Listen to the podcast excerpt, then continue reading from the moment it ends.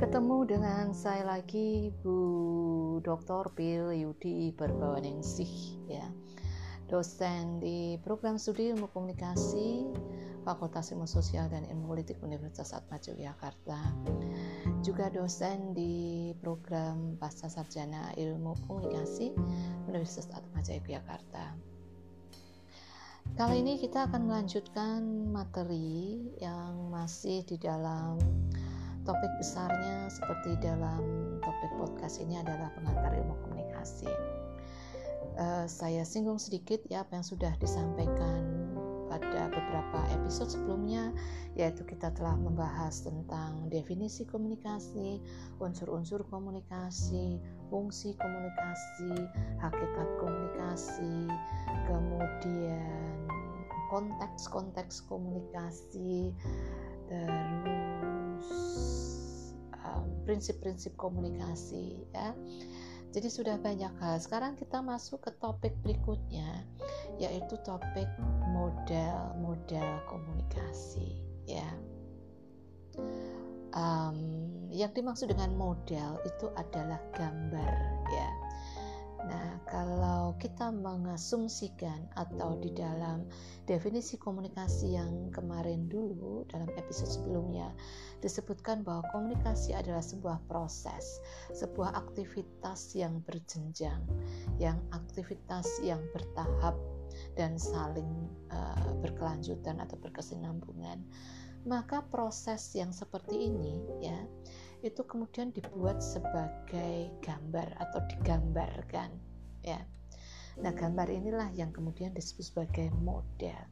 Kalau yang mau digambarkan itu adalah uh, proses komunikasi, maka hasilnya adalah model komunikasi. Nah, jadi pada episode kita kali ini kita akan membahas tentang model-model komunikasi. Kenapa model-model? Ya, kenapa dua kali disebutnya? Karena ternyata, ya, komunikasi itu memiliki model yang banyak. Artinya apa? Setiap peneliti atau setiap penulis atau setiap ahli komunikasi yang melahirkan model komunikasi itu melihat komunikasi itu sebagai sebuah proses yang berbeda-beda. Kenapa bisa berbeda-beda? Karena yang diamati atau fenomena yang diamati atau tindakan komunikasi yang diamati atau fenomena komunikasi yang diamati oleh para ilmuwan ini juga berbeda-beda, sehingga menghasilkan gambar yang berbeda-beda. Gambar yang berbeda-beda itu menghasilkan model komunikasi yang berbeda-beda. Nah, yang berbeda itu seperti apa? Nah, kita lanjut di segmen yang kedua. Oke. Okay.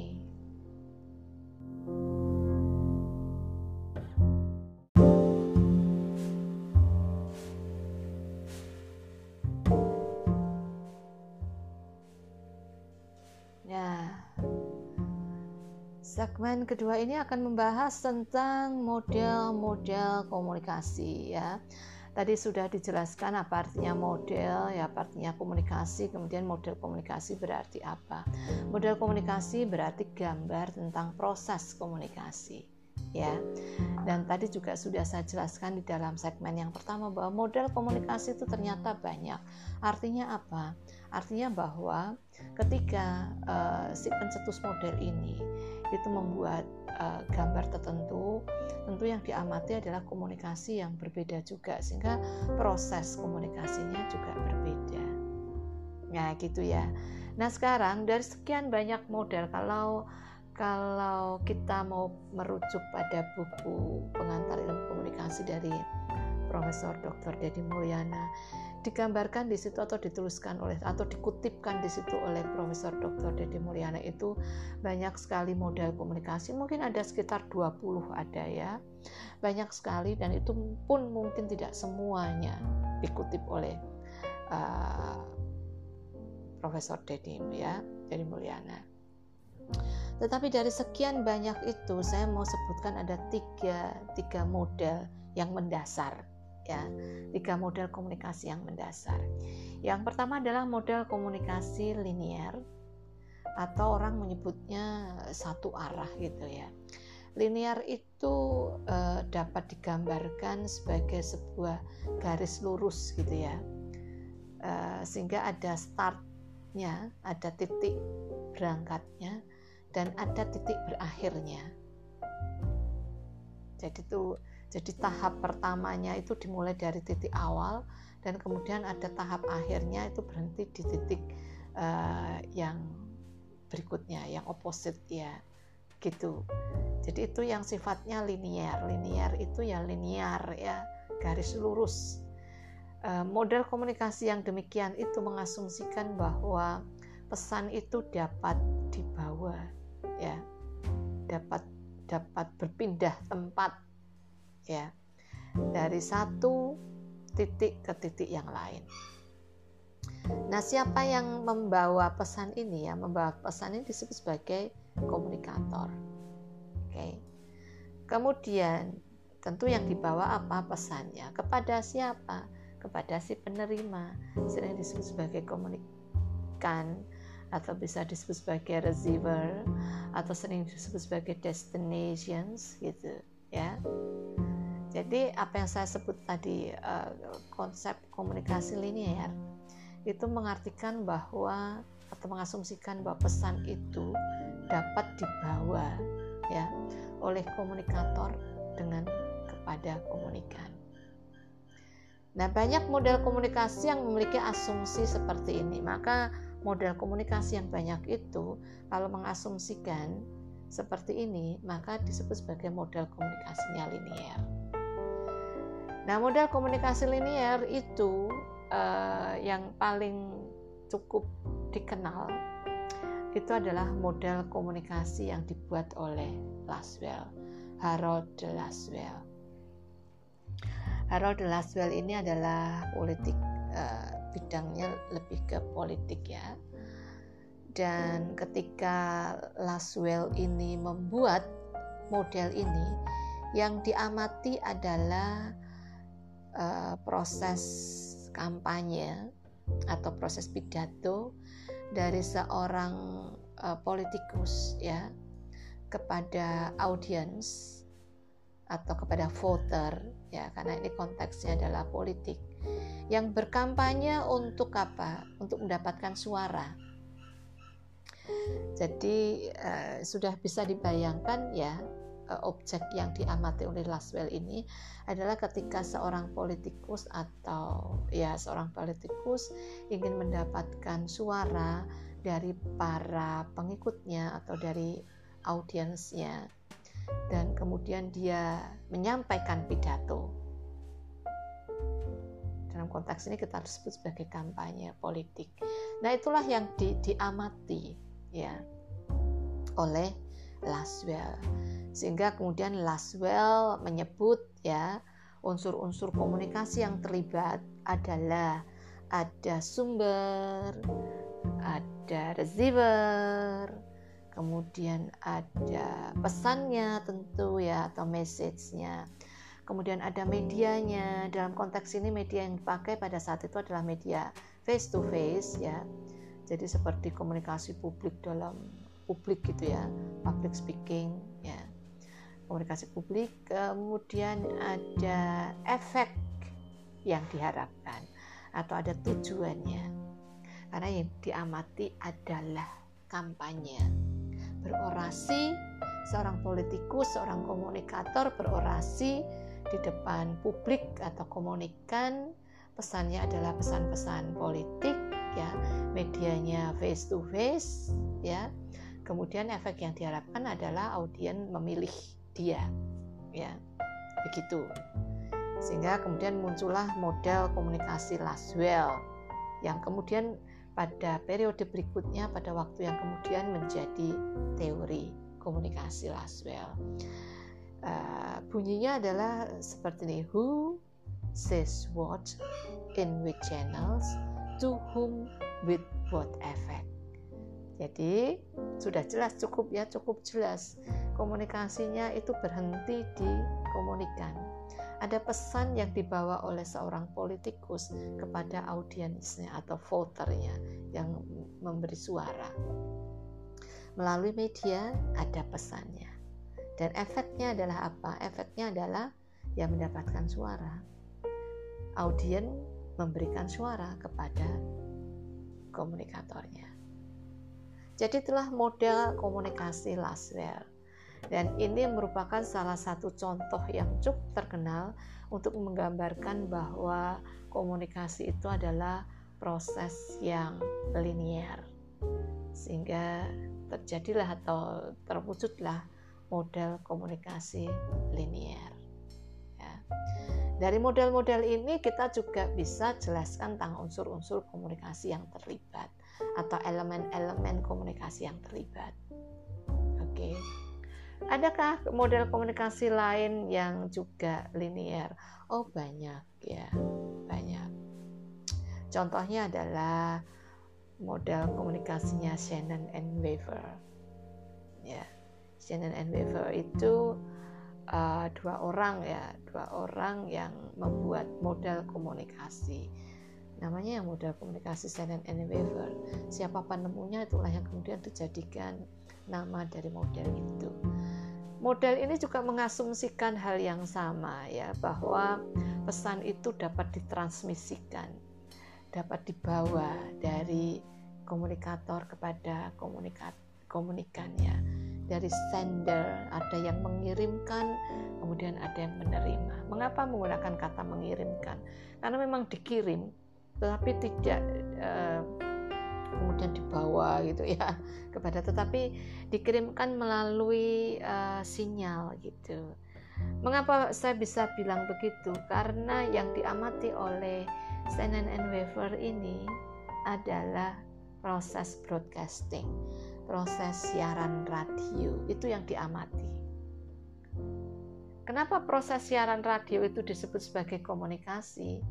Karena melibatkan tiga elemen penting, yaitu ada manusianya, manusia itu punya peran sebagai komunikator, dan kemudian ada komunikannya, ada manusia juga perannya sebagai komunikan atau audience dalam hal ini, atau pendengar.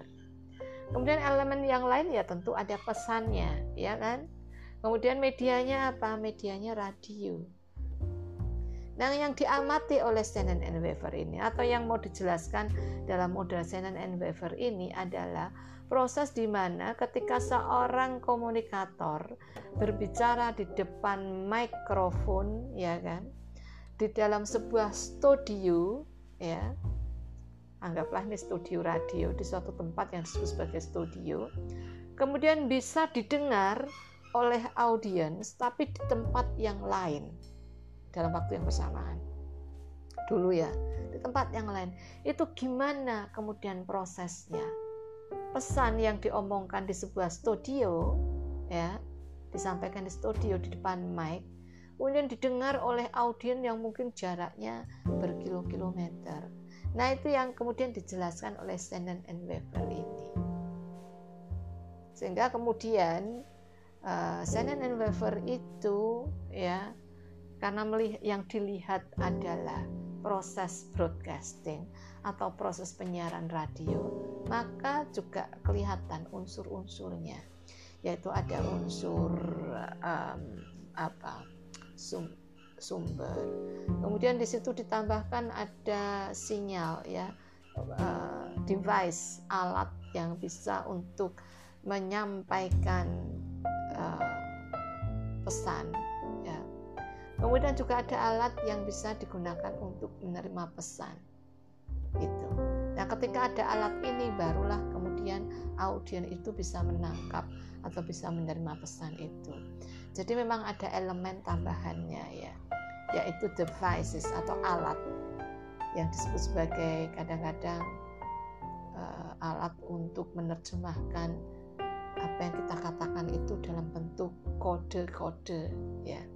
Nah, kode-kode itu kemudian ditransmisikan, ada kata proses transmissions ya, ditransmisikan dengan menggunakan gelombang udara. Oke. Nah, kemudian ada alat untuk bisa menangkap sinyal itu, kode-kode itu ya. Kemudian kode-kode itu diterjemahkan lagi dalam bentuk suara dan kemudian diterima oleh audiens. Nah, itu prosesnya. Ada kata kunci yang berbeda, yaitu ada kata tambahan, yaitu transmission. Ada destinations di situ, ya. Destinasinya kemana? Pemancar. Nah, yang tadi saya sebut sebagai devices, alat itu adalah pemancar, kemudian alat yang bisa menerima kode itu. Nah, itu mengapa begitu ada unsur tambahan lagi yang berbeda dengan yang disampaikan oleh Lasswell, karena yang diamati, ya, objek yang diamati oleh Shannon and Weaver itu berbeda. Nah, ada satu tambahan elemen lagi, ya, yang disebutkan oleh Shannon and Weaver, dan ini merupakan elemen penting pembedanya dari Lasswell, yaitu um, noise atau gangguan. Jadi kalau orang menyampaikan pesan dan pesan itu disampaikan, itu transmisi, ada proses transmisi, memindahkan pesan dari dari satu tempat ke tempat lain menggunakan yang namanya pemancar itu, itu kadang-kadang diterimanya tidak bersih, ya, karena dia dipengaruhi oleh ketika proses transmisinya itu melalui gelombang udara itu, faktor-faktor alam itu sangat bisa menjadi barrier atau gangguan, ya, entah angin, entah kemudian gedung yang tinggi, ya, Ter, terganggu oleh tembok itu, entah itu badai, entah itu gunung, ya, lembah dan sebagainya. Itu kemudian hambatan itu merupakan barrier, sehingga kemudian suara tadi menjadi tidak jernih, ada noise, ya, gangguan suara, entah kemudian bunyinya kresek-kresek gitu, ya, atau bahkan tidak terdengar, ya. Itu zaman radio loh. Tapi kalau kita pahami zaman sekarang dengan menggunakan, tetap pakai sinyal kan, media sosial atau media berbasis digital, toh noise itu tetap ada gitu. Misalnya suaranya menjadi, kita sebut sebagai megatron gitu, kang wang wang wang kayak gitu kan, itu megatron. Itu karena ada ada barrier, ada gangguan, mungkin gangguan yang menjadi pengganggu untuk sinyal itu mengirimkan pesan. Jadi sampai detik di mana teknologi itu berbasis digital, yang mungkin teknologi yang sangat maju pun, ya, noise-nya tetap ada gitu, karena gangguannya juga tetap ada. Artinya apa? Bahwa model komunikasi Shannon and Weaver yang melibatkan unsur noise itu ternyata juga masih relevan dipakai untuk memahami fenomena yang sekarang, di mana media itu sudah berbasis digital, bukan media elektronik lagi. Jadi kemajuan teknologi sampai sejauh ini tidak bisa mengurangi atau menghilangkan unsur uh, noise. Jadi satu elemen penting dari model Shannon and Weaver adalah noise. Tetapi model Shannon and Weaver ini masih tetap berada di dalam konteks model komunikasi linear. Ada nggak yang lain? Oh, ada, masih banyak lagi. Kalau kalian mau buka bukunya Deddy Mulyana, coba cek, ya, di mana pesan itu eh, diawali dari satu titik, kemudian pesan dibawa, disiarkan, disampaikan, ya, kepada titik tertentu yang disebut sebagai receiver. Kalau asumsinya begitu, apapun elemennya yang di tengah atau ditambahkan itu tetap disebut sebagai model komunikasi yang linear. Nah, kita masih punya model besar, model komunikasi yang besar yang kedua, yaitu model komunikasi interaksional. Nah, penjelasan tentang ini kita dengar di segmen yang selanjutnya.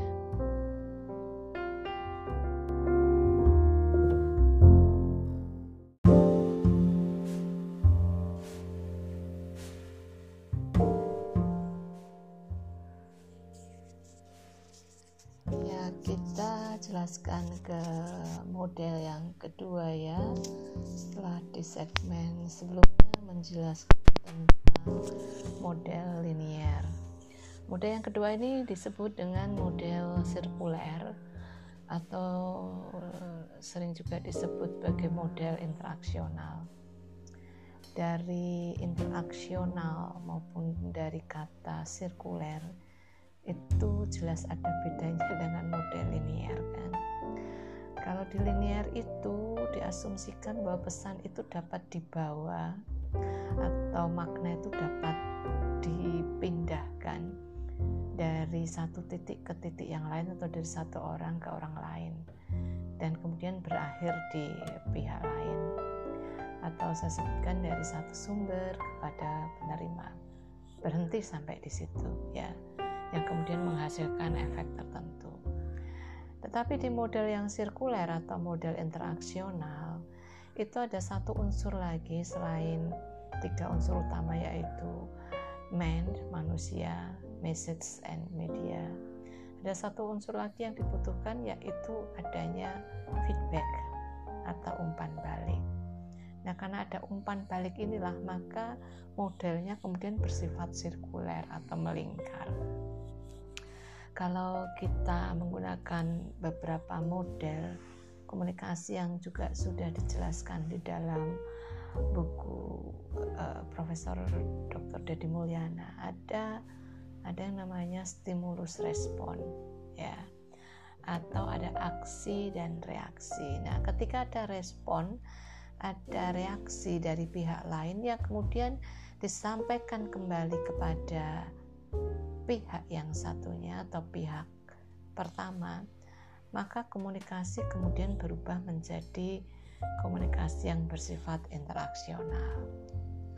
Jadi respon yang kita berikan atau tanggapan yang kita berikan itu e, disampaikan ya kepada pihak pertama.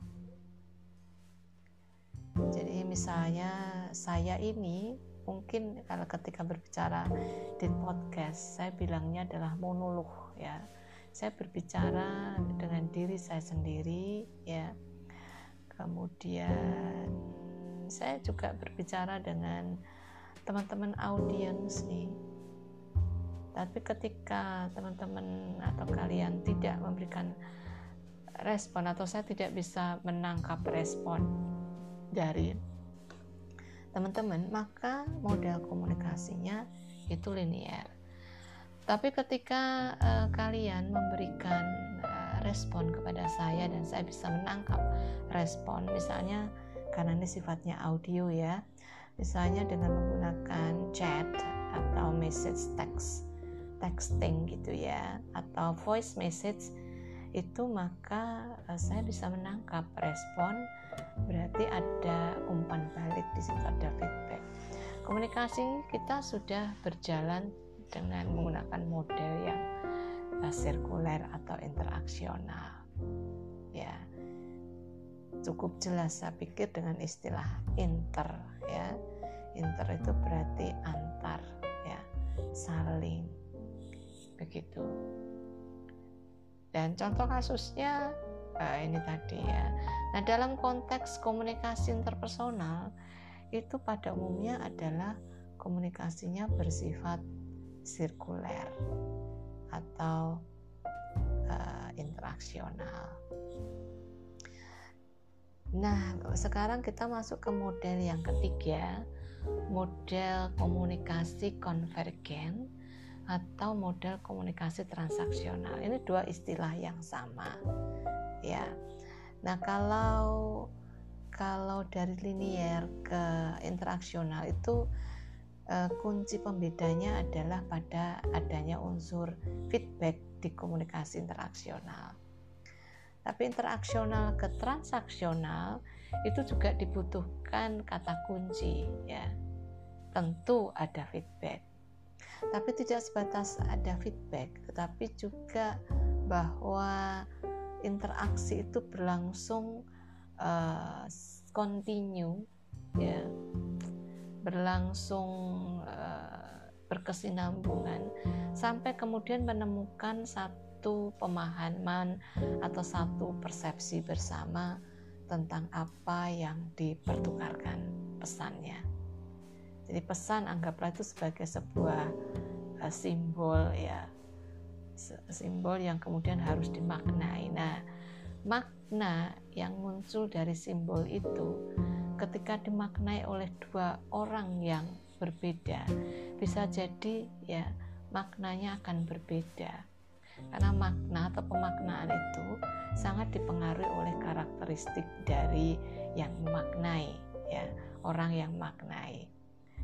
Karakteristik misalnya saya sedang tidak mood dengan saya sedang mood dalam mendengar podcast ini, itu tentu memaknai apa kuliah ini, bukan kuliah ya, tapi memaknai materinya akan menjadi berbeda. Yang sedang bad mood mengatakan bahwa podcast ini materinya susah, tidak menarik, ya, bisa jadi begitu.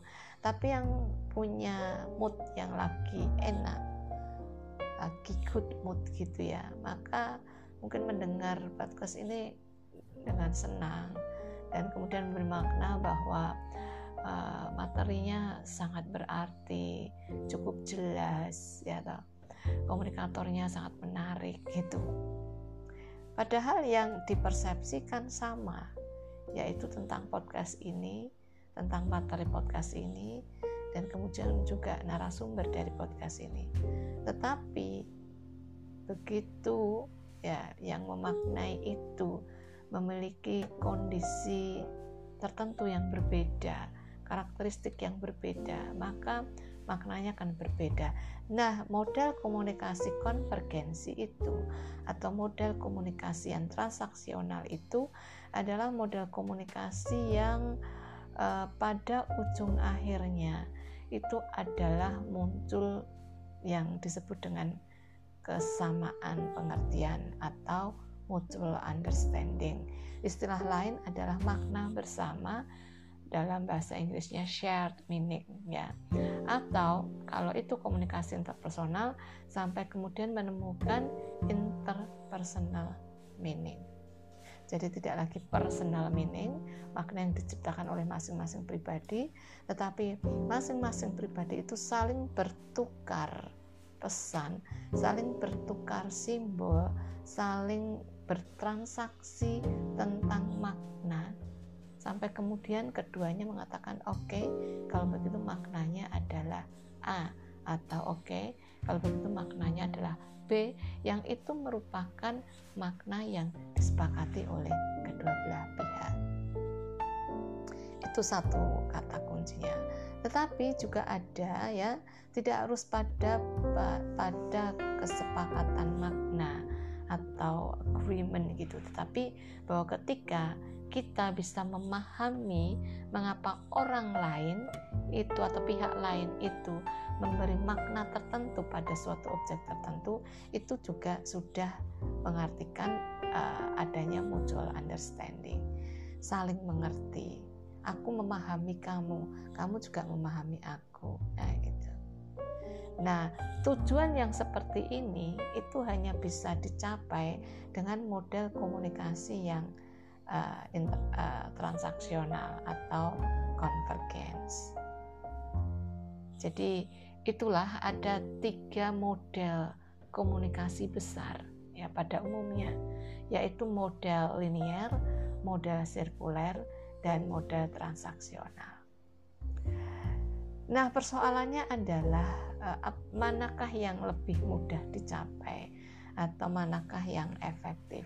Tentu e, semua memiliki kesulitannya masing-masing, ya. Ya. Jadi komunikasi linear pun ada ada faktor yang menghambat dalam proses e, memahami pesan dari e, pihak lain, ya. Misalnya kadang ada unsur noise di situ, ya. E, gangguan, ya, sehingga e, telinga kita tidak bisa mendengar dengan baik, ya.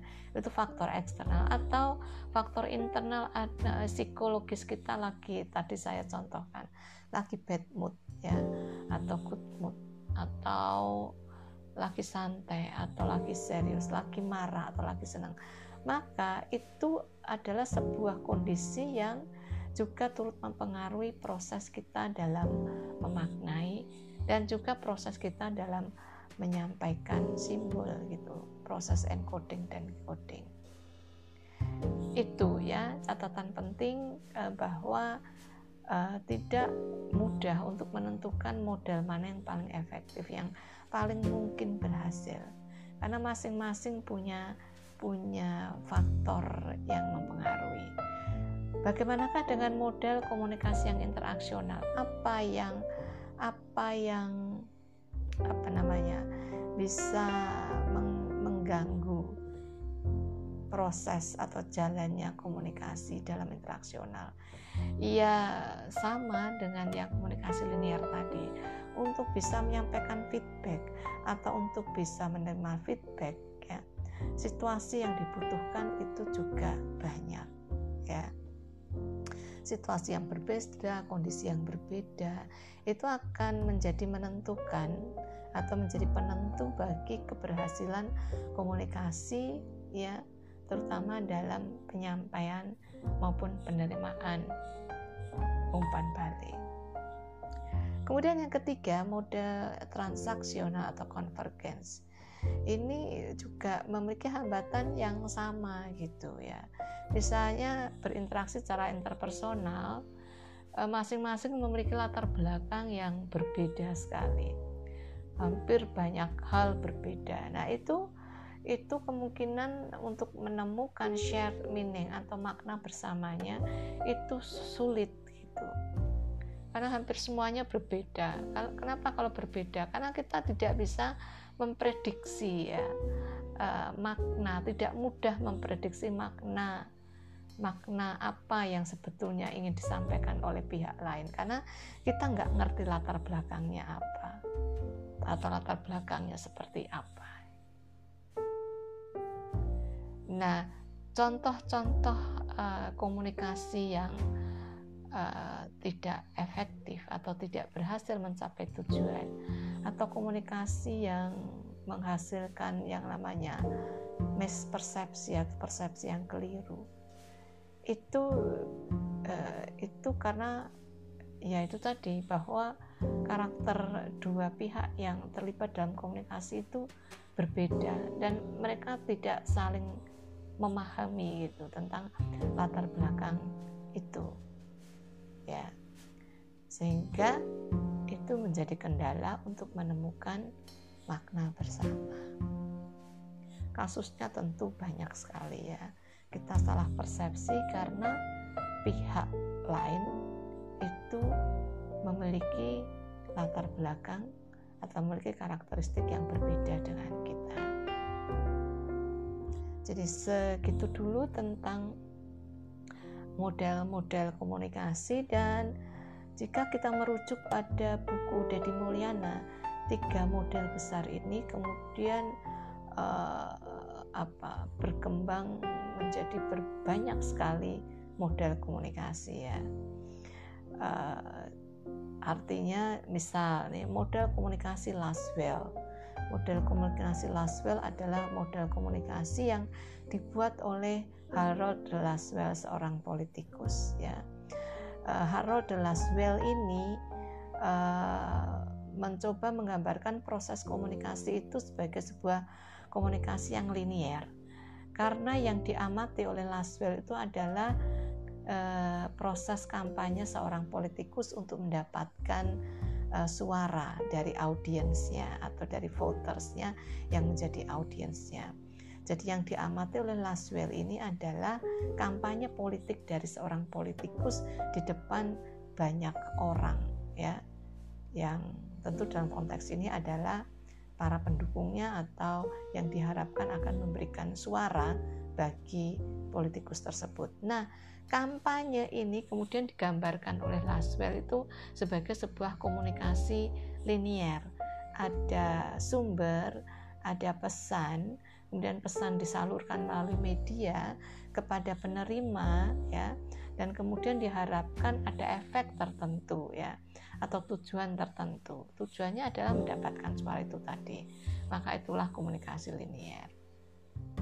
Sedangkan sebagai contoh komunikasi yang bersifat interaksional itu banyak, ya, sepanjang melibatkan unsur feedback di situ, maka itu disebut sebagai komunikasi uh, uh, interaksional atau komunikasi uh, sirkuler, ya. Um, dan yang komunikasi transaksional itu adalah model-model komunikasi yang melibatkan uh, frame of reference, field of experience, melibatkan karakteristik masing-masing, melibatkan proses encoder dan decoder dalam diri seorang partisipan, ya.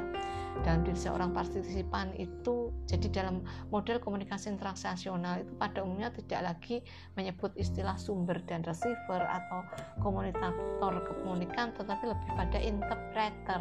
Jadi kedua peran dari pihak-pihak yang terlibat itu itu sama-sama adalah perannya interpreter, atau juga sama-sama melakukan fungsi encoding dan decoding. Pelakunya disebut sebagai encoder dan decoder.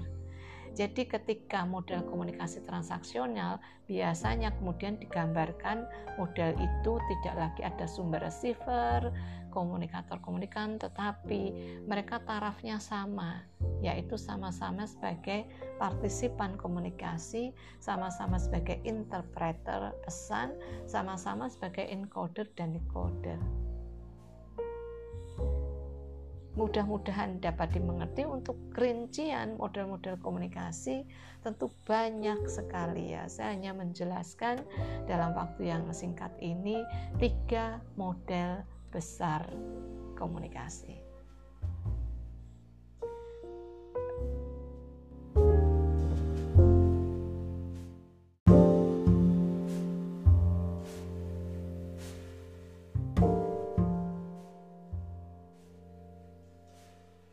Jadi kesimpulannya adalah bahwa uh, ilmuwan atau penulis buku yang berbeda itu akan menggambarkan proses komunikasi proses komunikasi itu secara berbeda. Ya, mengapa berbeda? Karena objek yang diamati itu berbeda, gitu. Ya. Um, Ketika objek yang diamati berbeda, salah satu misalnya uh, Lasswell itu yang dilihat adalah kampanye politik atau seorang yang sedang berkampanye, berpidato politik, ya. Kemudian yang lain itu proses apa broadcasting atau proses siaran radio. Kemudian yang lain lagi yang diamati adalah uh, komunikasi interpersonal atau komunikasi antar dua orang dengan latar belakang yang berbeda, ya. Nah, semacam itu, karena objek yang diamati berbeda, maka menggambarkan proses komunikasi pun juga berbeda. Nah, proses itu kemudian diwujudkan dalam bentuk model. Namun demikian, dari sekian banyak ya model komunikasi itu diidentifikasi ada tiga model umum atau tiga model mendasar, yaitu model komunikasi linier, model komunikasi interaksional atau sirkuler, dan kemudian model komunikasi konvergen atau transaksional. Ya, jadi ada tiga besar itu, dan masing-masing model tersebut itu melibatkan komponen komunikasi yang juga berbeda, ya. Model transaksional misalnya itu melibatkan banyak sekali elemen-elemen komunikasi, ya. Dan uh, dan itu akan lebih lebih apa? lebih rumit dibanding yang model komunikasi linier misalnya, gitu. Dan untuk setiap model komunikasi itu memiliki kekhasannya masing-masing dibanding model komunikasi yang lain. Jadi begitu ya penjelasan tentang model-model komunikasi yang menggambarkan tentang proses komunikasi. Semoga uh, dapat dipahami dengan mudah. Namun jika masih ada pertanyaan, boleh kirim ya pertanyaan ke email saya yudi dot berbawaningsih at u a j y dot a c dot i d, begitu, atau le- lewat voice message di uh, aplikasi ini. Oke, semoga bermanfaat.